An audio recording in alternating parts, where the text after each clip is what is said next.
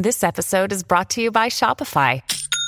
Forget the frustration of picking commerce platforms when you switch your business to Shopify, the global commerce platform that supercharges your selling wherever you sell. With Shopify, you'll harness the same intuitive features, trusted apps, and powerful analytics used by the world's leading brands. Sign up today for your one dollar per month trial period at shopify.com slash tech, all lowercase. That's shopify.com slash tech.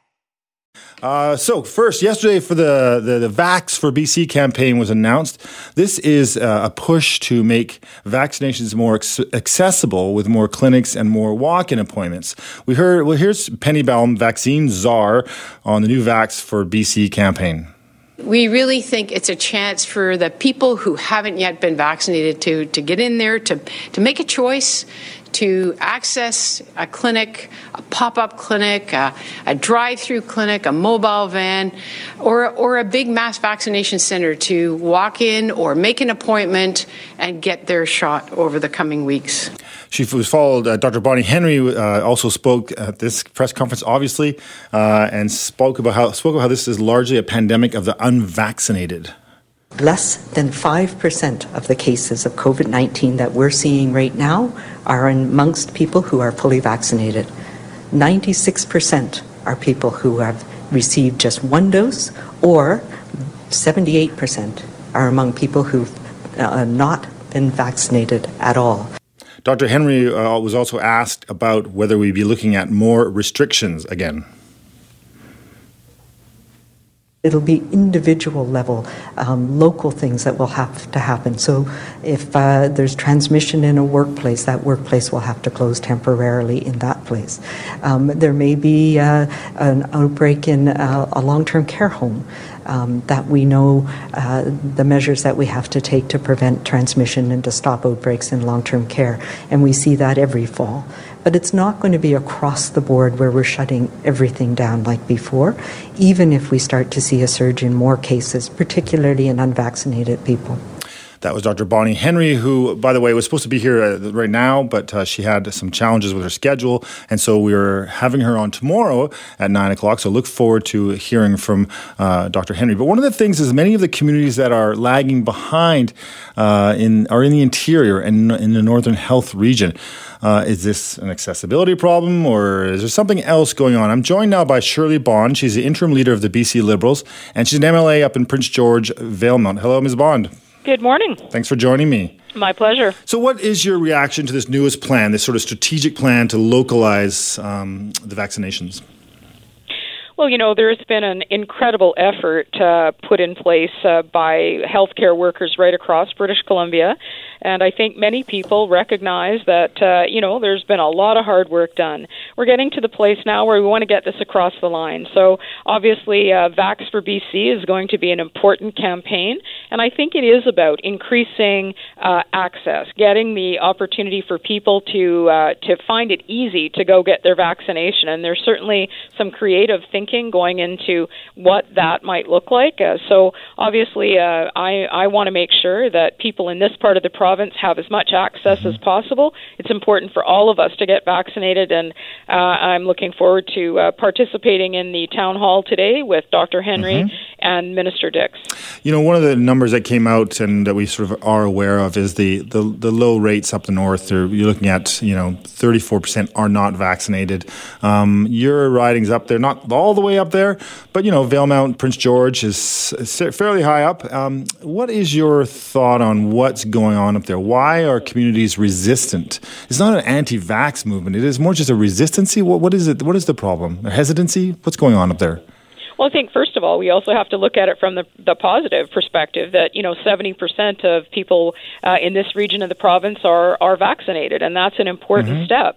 I think uh, Vax for B C is about making sure that people are aware of the uh, the accessibility, the enhanced accessibility. One of the things that's worked uh, very well in in my riding, for example, um, is the fact that there have been community-specific uh, vaccination clinics. So, for example, it's a, an all-community approach. Valemount and McBride, for example, had specific uh, two-day periods, for example, where the entire community, it wasn't necessarily age-based, it was community-based. That is a really helpful uh, approach. So, you know, we're we're going to look at making sure people know that there are going to be pop-up clinics. In fact, we're having a, a, the first outdoor concert in Prince George uh, sometime next week. There's going to be a vaccination uh, opportunity right beside the food trucks and all the other vendors. So, you know, it is about increasing access, reminding people about the importance of protecting one another. And, and again, I want to just recognize the incredible work that's been done with the Mass Clinic, for example, here in Prince George. Um, it's worked extraordinarily well. So, you know, this is the next push. The next two weeks is going to be an extreme concentration mm-hmm. on reminding people about the importance of protecting yourself and protecting others. We spoke yesterday to a guest about uh, a report that was done to talk to, to focus on uh, your doctors, your general practic- practitioners, and how they uh, can help this process. And, and he talked a lot about this can't be a hard sell. You can't hard sell mm-hmm. uh, the vaccination program. You have to um, not so that educate it, because you don't want to patronize people, but you need to communicate to them and give them the information. Is there something that's is there a disconnect uh, to the northern region in in the kind of impact that this virus has had? When we live in the city, you know, you're seeing the news all the time. You're kind of consumed by it. But if you live up north, where you live in maybe more remote communities, or you're not consuming news the way you might down here, is that is that one of the reasons? Is it a communications issue? Well, I, I certainly think we, we face some, some geographic challenges here. You know, we have a, a, a very large uh, geographic area and a very dispersed population. So one of the critical factors is how do we make it easy for people? And uh, you're right, I, I don't think it is about a hard sell, but it is about talking about the, the benefits. It's about recognizing that the number of people uh, who uh, who... end up being diagnosed with COVID, uh, that the people that are vaccinated, that number is very small. You know, Doctor Henry pointed that out yesterday. Mm-hmm. So it's a matter of, of, of talking about how that helps you as a, as a person, uh, protect yourself, protect your family. And I think most people recognize, George, that, you know, um, they're feeling that sense of, you know, thank goodness we're able to be back in community, that we need to be careful and thoughtful. But we want September to be, you know, uh, moving back to towards Uh, to a, a more normal mm-hmm. uh, September. And part of that is making sure that vaccination is a decision that people are prepared to make. So, again, I, I think working together across party lines on issues like this is important. Mm-hmm. It doesn't mean we don't ask hard questions about well, the rollout yeah, and about was, rapid testing. But, that, you know, encouraging yeah. people to uh, to get vaccinated uh, and, and providing them with alternative ways to make it easy, I think is going to be, you know, to, to derive some benefit, especially in the next couple of weeks. Yeah, you mentioned about being a part of that town hall and, and, and committing to being mm-hmm. a part of this process with the party that's in power, the N D P, and, and with Doctor Bonnie Henry. But for for you, how challenging has it been to be in opposition uh, and be critical during this pandemic? Mm-hmm. Well, I think that's a great question. And I mean, obviously, when there is a public health emergency, I don't think that's a partisan issue, and mm-hmm. neither should it be. Having said that, there are important questions about the how, the why, the when, those kinds of things. That That is our responsibility to ask questions.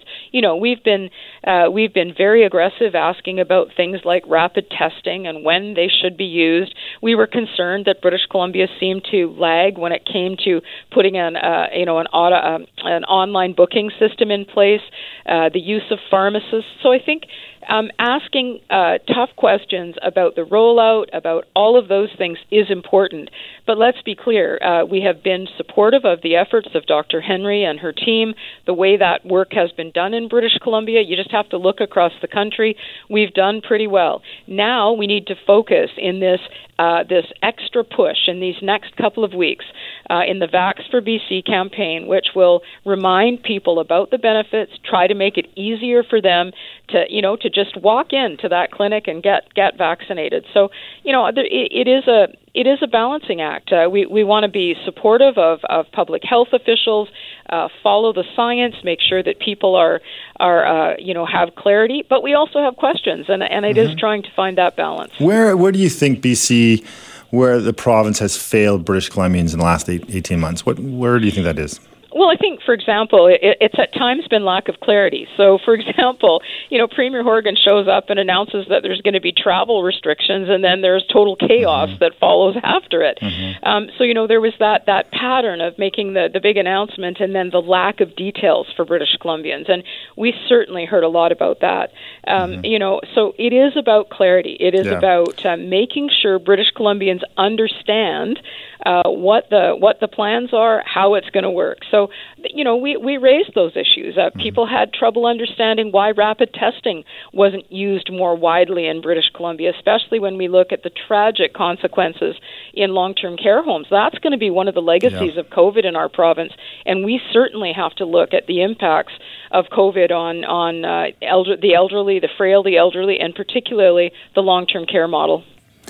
George Affligan for uh, Mike Smith. You know, the data's in on B C's election last October that secured John Horgan a solid N D P majority government. Now that we've seen the numbers, we know it was one of the most expensive and least engaged elections in B C history. Did Horgan make the right call? Here he is in September. We will be in a pandemic next spring and likely next fall and beyond. I looked at the challenges British Columbians were facing. Our worlds have been turned upside down. And I think the best course of action is to put the politics and the election behind us and focus on the needs of British Columbians. We have worked collaboratively, the Green Party and, and my caucus, to do a whole bunch of very extraordinary things in a short period of time. But it's been three and a half years since British Columbians had their say. And I believe as we're going into the recovery phase and making sure that everyone's safe, we should ask British Columbians what they think and where they want to go. That's uh, that's John Horgan, our premier. Uh, prior to calling the round when he called the election, we had the election. Uh, they won. Uh, joining me now, continuing to join me now, Shirley Bond, the interim leader of the B C Liberals. Uh, you know, you you hear uh, Premier Horgan there, and you see the report that came out yesterday. What jumps out at you right now? Well, first of all, I think it confirms the concerns that uh, many British Columbians had. Uh, the, the reason, you know, the main reason the Premier didn't articulate in his comments there was the fact he wanted a majority government, mm-hmm. and he uh, made a political calculation. You know, are people willing to to look at changing government in the middle of a global pandemic? And obviously, the answer was no, they are not. Um, the report clearly points out that, first of all, this was an expensive decision by mm-hmm. Premier Horgan.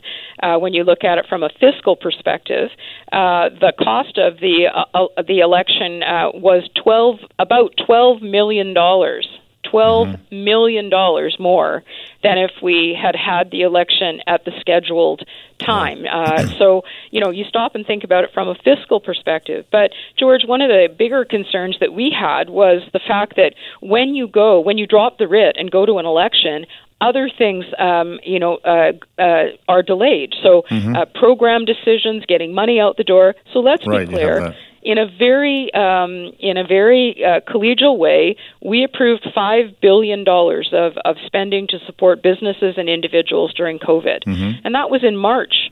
Um, so there was there was money to get out the door. There were programs to get and I moving. There was a lag time there. Exactly. Huge lag so, time. Let's face it. The Premier wanted a majority government. Yes. He got it. Uh, and so, and you know, you I are. think British Columbians need to recognize it was costly and had one of the lowest turnouts in the last Yeah, decade. That was shocking, down ten percent. One of the things in the report, though, it said that B- elections B C was always in, in prep mode. They were ready at any given time because it was a minority government, so they were ready to go anytime. But it did say that in July, they were sort of anticipating that the election would be called. Do you think that Elections B C was more prepared than the B C Liberals were for that election? Well, certainly, uh, you know, we, we faced British Columbians and they sent us a very strong message. Uh, we've done a look back and a report was released publicly, which I think was an important thing to do, that said we have work to do. Yeah. Um, and it p- clearly pointed out um, that, uh, you know, there were things we could have done better. But let's be clear, George, you know, the, the Premier weighed the calculation very carefully, knew full well that British Columbians, uh, and look what happened. Uh, and the report confirms the concerns people had. There was some of the lowest engagement in this election in decades. Mm-hmm. So when you think about that, um, it it's was uh, the timing. Uh, the Premier knew yeah. what he was asking for. Uh, it was costly. People were not uh, engaged in it. Um, and, and so, you know, the outcome is the outcome. And now we're committed to being an effective, hardworking opposition. Okay, real quick, last quick question. Yeah. I got about ten seconds. You're not. You're the interim leader. Uh, you seem to be settling into the job pretty well, but do you regret not going for the top job permanently? I don't. It okay. is. Uh, it's important to to bring, uh, you know, the the discussion about a new leader and rebuilding right. our party. All right. Thanks, Miz Bond. Thanks, George. Appreciate Thanks. your time. Thanks. George Affleck in for Mike Smith this week, and hope you're having a great day. I want to remind you to feel free to call our buzz line throughout the show, six oh four, three three one, two eight nine nine, six oh four, three three one, two eight nine nine. You can also email me, george at c k n w dot com, with your thoughts, george at c k n w dot com, or follow me on Twitter, George underscore, and that's a little line underneath, George underscore Affleck. So uh, parts of B C could see temperatures in the high thirties later this week, and according to Environment Canada. This will do nothing to help the wildfires, and the province is already under a state of emergency because of the wildfires. Even worse, according to experts, intense heat and drought conditions are causing wildfires here in B C to, to generate their own weather systems. I, to explain more, we're joined by Michael Fromm, a meteorologist with the United States Naval Research Laboratory. Laboratory. Michael, how are you? I'm doing fine, George. Help me out here. This is self. Fi, these firestorms, they sound scary. How does this work?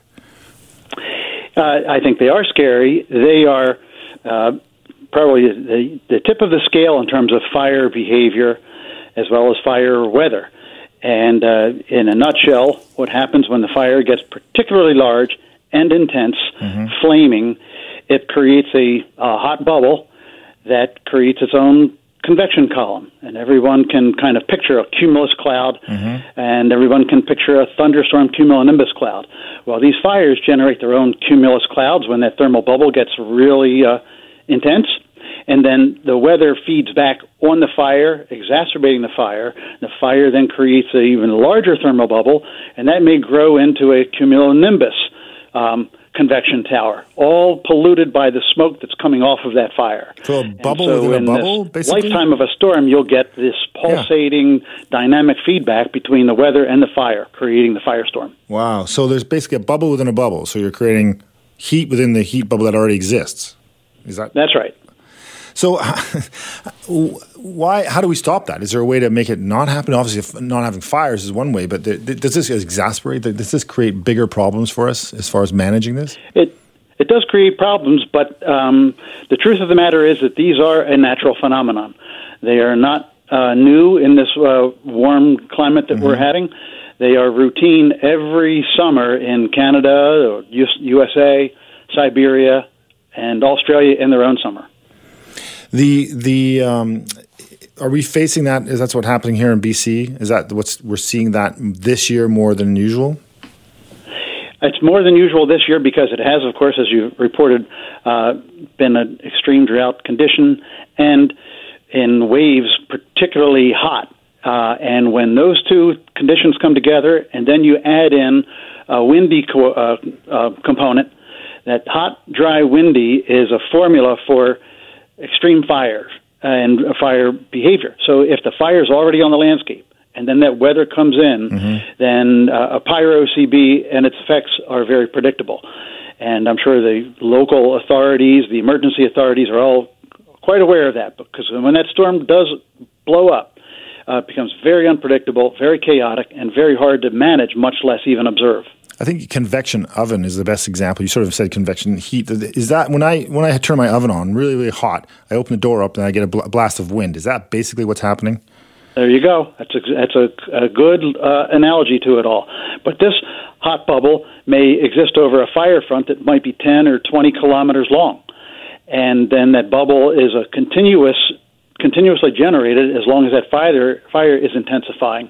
And so that brings in the winds uh, that goes, uh, that replaces that air that bubbles up, and those high winds exacerbate the fire, spread it uh, chaotically, erratically, mm-hmm. and uh, it just goes like that for a series of hours. So it's the wind, it's not creating the fire, it's just making the fire worse because of the wind. So make sure I get this straight. It, it, it's, it's hard to know which is the chicken and which is the egg. Okay. Usually the windy conditions start the the cycle when it's uh, ex- when it's moving that flame front mm-hmm. along, and then, like I said, when that heat bubble gets large enough, then that actually dynamically mixes the air up and brings in even uh, stronger winds. But you need something to ignite a fire. It doesn't ignite fires.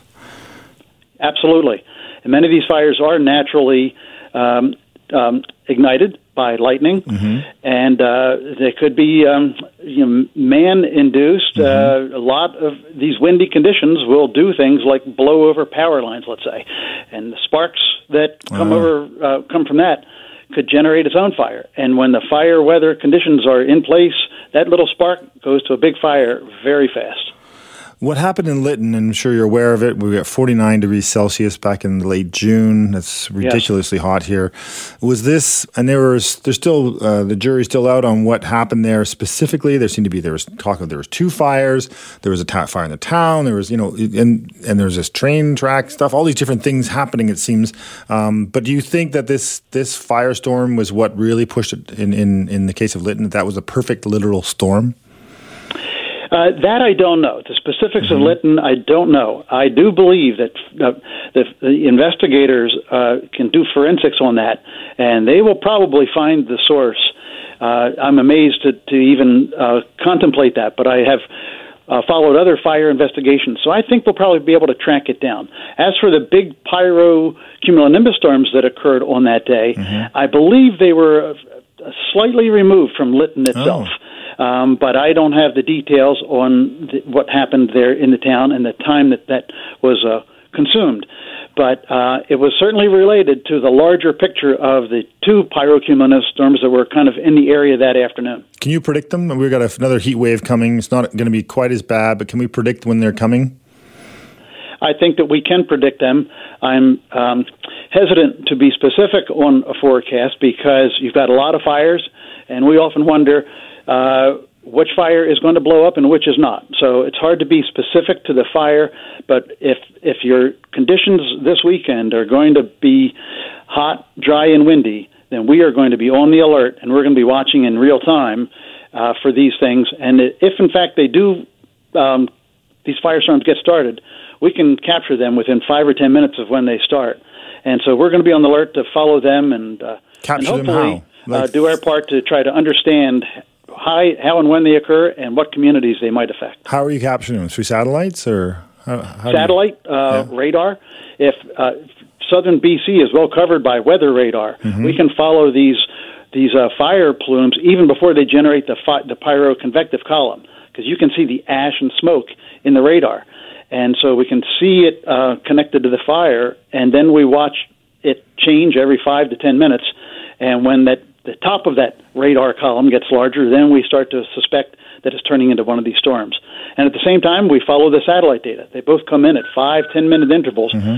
and uh, we can we can follow these storms if we've got our eyes on them uh, very actively. So you encourage everybody here who follows these things to, to keep their eyes on that, and, and then get out the warning when they're necessary. Are we seeing more of this uh, you know phenomenon you know across B C and, and globally? Is this happening more often? This year, we've counted a particularly large number of uh, pyrocumulonimbus storms. I'm uh, hesitant to say that we have a trend because we've had blips like this in years past um, or close to this. This is actually racking up to be maybe the top year in terms of the count, especially in Canada. And the season isn't over yet. We have another couple months to go. Um, so this year, I think we'll stand out. But I, over the long term, and we've been following these storms now for fifteen or twenty years, I don't see a notable trend that we can we can find in the data. Uh, hmm. But when the weather is warmer, drier, and windier, these things are to be expected, and they might be expected in a higher number to the extent that we have these hot, dry conditions and, and the forest uh, out there uh, to be burned. Right. So, so climate change may not be specifically related to it, but it is related to it because of all the other components of it. That's right. I'll give you a quick example. Sure. In two thousand ten, in Western Russia, there were uh, hot, dry conditions that we've never seen before. They had a series of pyro C Bs in that area. We've never seen them in that part of Russia before, haven't seen them since. But when the weather conditions were right there, all they needed was a fire, and uh, then we had uh, these uh, storms blow up. Michael, I really appreciate you uh, clarifying this and telling us about this and to how to look out for it. So I appreciate you being here today. You're very welcome. Have a good day. George Affleck in for Mike Smith this week and next week, and I uh, hope you're enjoying your day. Feel free to call our buzz line anytime throughout the show, six oh four, three three one, two eight nine nine, six oh four, three three one, two eight nine nine. You can email me, george at c k n w dot com as well, with your thoughts and questions, and I'll try to take, you know, see if I can, I'll respond to you always. The pandemic has meant that we all experience some element of loneliness, as you know. To take the edge off, we've used technology for virtual meetups, but for some older people, that might actually have left them feeling a little bit lonelier. Researchers from the University of British Columbia and Lancaster University in the U K found digital technology may not be a boon for older people. To talk about their findings, we are joined by one of the authors of the studies. Doctor Hu Yang is a senior lecturer and director of global development and De- at, the De- at the Department of Sociology, Lancaster University. Hello, Doctor Yang. Hi, George. Thank you for having me. Yeah, tell me about the study. This is a quite, so it's quite surprising. Yes. Um, well, when the pandemic broke out, we were interested in understanding how some of the household-centered responses to the pandemic, particularly for the older people, mean for their mental well-being. So we looked at uh, two kinds of interactions, face-to-face and virtual contact. So we compared how they um, uh, impact on older people's mental well-being. We found that older people having a high level of virtual contact were more likely to report feeling lonely during the pandemic, as well as having experienced an increase in the level of loneliness. And those who have had a higher level of uh, face-to-face contact uh, had experienced a higher level of uh, greater mental well-being during the pandemic. Which, of course, they couldn't do for the most part, especially seniors, if they were in homes or things like that, or we were required not to have face-to-face. So this may have significant impact for the long term on a lot of seniors, wouldn't you think? Indeed, indeed. So while we... Um, find in this research and what it means for our thinking about the future is really to think about how um, we can use digital technologies and enhance digital access and capacity for the aging population, for them to not to suffer from the use of technology, but benefit from it. So especially during the pandemic, quite a lot of older people suddenly have to make the transition mm-hmm. into the use of uh, virtual technology due to lockdown, household shielding, and so on. That sudden transition can cause quite a lot of uh, stress, especially for people who are not used to the use of uh, technology. But but also, of course, uh, our results might also indicate that people who feel lonelier might be more likely to reach out to other people online. But hmm. certainly either way, that's not good news, because what we have found is that virtual interactions has not uh, constituted uh, an adequate replacement for our face-to-face interactions. Hmm. And that could be the case for any interactions. I mean, I think we all, a lot of people, no matter the age, had challenges, I think, getting their head around using these technologies uh, on a regular basis. And certainly businesses had to make quick transformations. But it was surprising. Your, some of your study talked about uh, how e- well they did adapt. Seniors did adapt quickly to the new, new technology as a surprise to you. Yeah, it was quite a surprise because uh, we were expecting that to some extent, the virtual interactions might compensate for uh, the lack of uh, face-to-face interactions. But that hasn't been the case, uh, according to our findings. So we find that uh, virtual-only contact is associated with uh, the lowest level of uh, mental well-being and the heightened level of uh, loneliness during the pandemic. That's quite a surprise. Mm-hmm. But in addition to uh, adapting to uh, digital technology, there is also this issue of lengthened time people spend on the internet and digital exposure. Um, we, we um, almost all of us were not used to uh, spending so much time online mm-hmm. until the pandemic uh, kicked in. Interesting. And, and do you think that the actual technology, not only just the way you use it, but the actual, because it's a screen and you're looking at it and physically um, the way it's, you know, it's not three-dimensional, and does that have something to do with it? Um, maybe in part. We yeah. haven't looked into that in our research.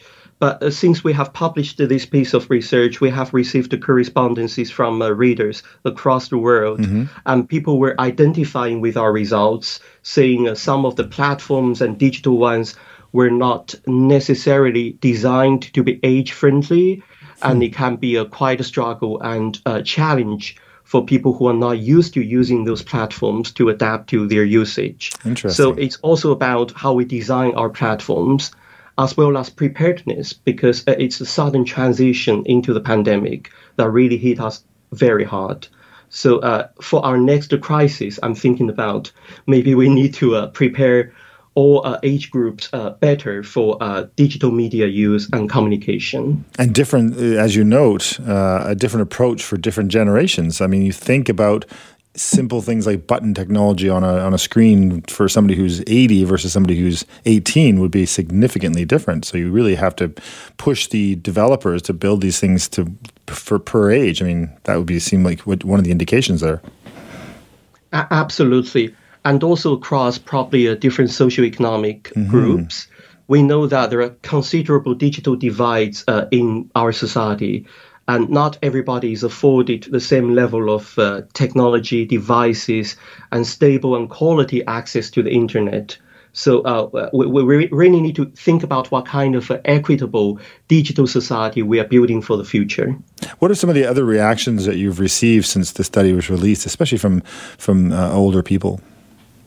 Um, some of the responses are really heartwarming for us. Mm-hmm. Uh, they uh, feel that they have been heard, and we uh, voiced for them, and they identify with our findings.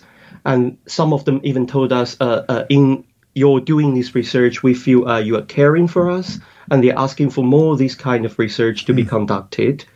And some others also have told us uh, very uh, we're very grateful for the life stories from mm-hmm. their experiences. Some of them uh, say, uh, uh, some of them were almost compelled to use digital technology. Everybody tells them, look at WhatsApp and look at Facebook, you'll be okay. And they become quite frustrated yeah. and fed up with being told to have to constantly right. uh, check their Facebook pages, for example. Yeah, the stress of that alone uh, creates a whole other uh, spectrum of problems, I think, for people uh, psychologically. What about younger people? Did you study, uh, does this data cross over into a younger generation that, that for those who are the, the same kind of impact, that it's a negative impact to be online and having these uh, virtual conversations? Uh, we didn't look into the younger generation because uh, the comparative data between Uh, the U K and the United States were not available, and okay. Canada were not available. Um, what we did for the older people was a comparative study between the U S A and the U K. Mm-hmm. And surprisingly, and not surprisingly, the findings are so similar. Um, we don't have data for the younger people, but we need to think about the younger people as well. We need to collect the data on that. Mm-hmm. But one thing we need to bear in mind is that when we are looking at younger people, although quite often we talk about them as digital natives, but the kind of uh, enhan- uh, lengthened period of time they are spending online during the pandemic mm-hmm. has been unprecedented. Yeah. We we also need to think about the kind of impl- in- implication of the lengthened exposure of uh, having to stay in front of the screen. For example, uh, university students, yeah. they have to take their courses online, yeah. and young people uh, almost have to exclusively rely on digital technologies to connect with friends. Yeah. That can be uh, stressful and tiring, potentially, but uh, we look forward to uh, collecting more data and finding out. Yeah, I look forward to that too. I have a thirteen-year-old uh, and a twenty-year-old and a twenty-five-year-old, but certainly the thirteen-year-old who, you know, when you're a kid, uh, you want to hang out with your friends, and, and you couldn't do that for most of the year. And so you relied on, you know, virtual conversations, and, and I, I'll be curious to see that data. Thanks very much for joining me. Thank you for having me again. George Affleck in for Mike Smith today. Hope you're enjoying the day and the show. And we've gotten into our last hour here. If you want to call in our buzz line anytime throughout the show, six oh four, three three one, two eight nine nine, three three one, two eight nine nine. And uh, we've got lots of stuff, lots of buzz lines that we're going to be running at the end of the show. So Surrey City Council meetings sometimes run past two a.m. in the morning.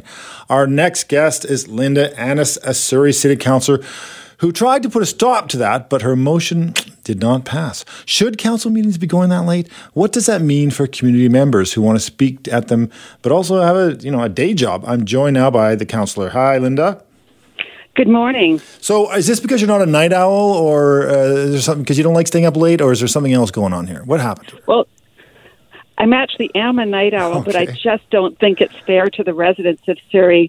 When council meetings run into the wee, wee small hours of the morning, they've got jobs to go to, and uh, after one o'clock or two o'clock in the morning, none of us are at the best. And residents, of course, need to go and get some sleep so they can go and work in the morning.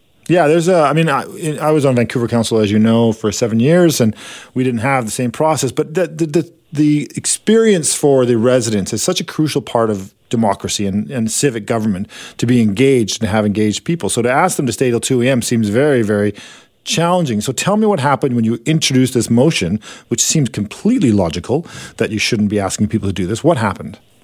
Well, unfortunately, the mayor did, uh, responded very negatively to it, and his councillors did as well.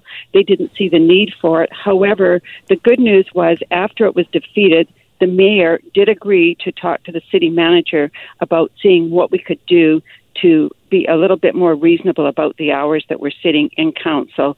I'm hoping that we're going to start earlier so that people can come and listen and hear what's going on in the city. Right now, they do not have that opportunity. It's really challenging. Does this late night uh, sittings happen often there? It hop- happens more times than not. Uh, I think after I probably the last four council meetings, it's happened three times. So it's becoming a regular occurrence. Surrey um, has always uh, had their council meetings starting in the early evening, but that was back when we were a small town, and mm-hmm. things have evolved, and, you know, there's a lot of business happening in Surrey, so it takes longer now, and we need to adjust with the times. When you bring a motion forward, you have to get, see, look for some support from, from the people. Did you get support? What were people saying about your motion when you put it out there? Uh, from the public, I got tremendous amount of support. From the council, uh, unfortunately, it's become a real pattern at council. Uh, if it's uh, an idea from the, not the majority, it doesn't get accepted. It doesn't matter if it's a good idea or not. It's a five four split. I feel your pain, Linda. I feel your pain. I was I was there for seven years in the same exact situation in Vancouver. But, you know, some would argue that this is democracy. You've got, you can't just shut it down. Uh, you've got to let the people speak. You know, let it go until it's done while it's still fresh in their minds. I mean, is that not a good argument? Well, absolutely. In the end of the day, the residents here to, or deserve to know what's going on in their city, and we're not providing them with that opportunity. And I'll just go back to the council meeting that we had uh, this past Monday that went uh, well after uh, two a.m. in the morning. In the wee small hours of the morning, we decided about um, a road going through uh, Bear Creek Park, which mm-hmm. was very controversial. Mm-hmm. We talked about the South Campbell uh, change in land use from rural to um, to business and to commercial. Again, another very con- controversial item. These aren't things that we should be doing uh, in the wee, wee small mm-hmm. hours of the morning when people aren't up and listening to what's going on and listening to the debate. Do you think that's intentional, that it's the opposite of democracy, that it's intentionally meant to scare away people? You got to get the, sh- you, have, you know, I, if you have a big list by two a.m., those people, oh, I can't be bothered, I'm not going to stay, I can't stay, I got to go. So therefore, you limit democracy?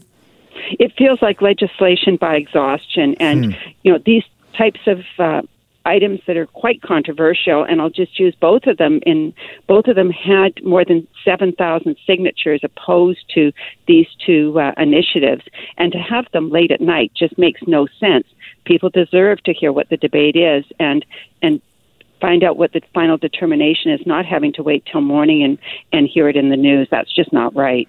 I assume you pointed to other cities. I know that in Vancouver, the rule is if it goes past ten p.m., you have to have unanimous support to extend, uh, and then you extend to a certain point, and then you have another, you have to actually get that support. And if you even one person says, nope, can't do it, then you, you schedule the next meeting whenever you can.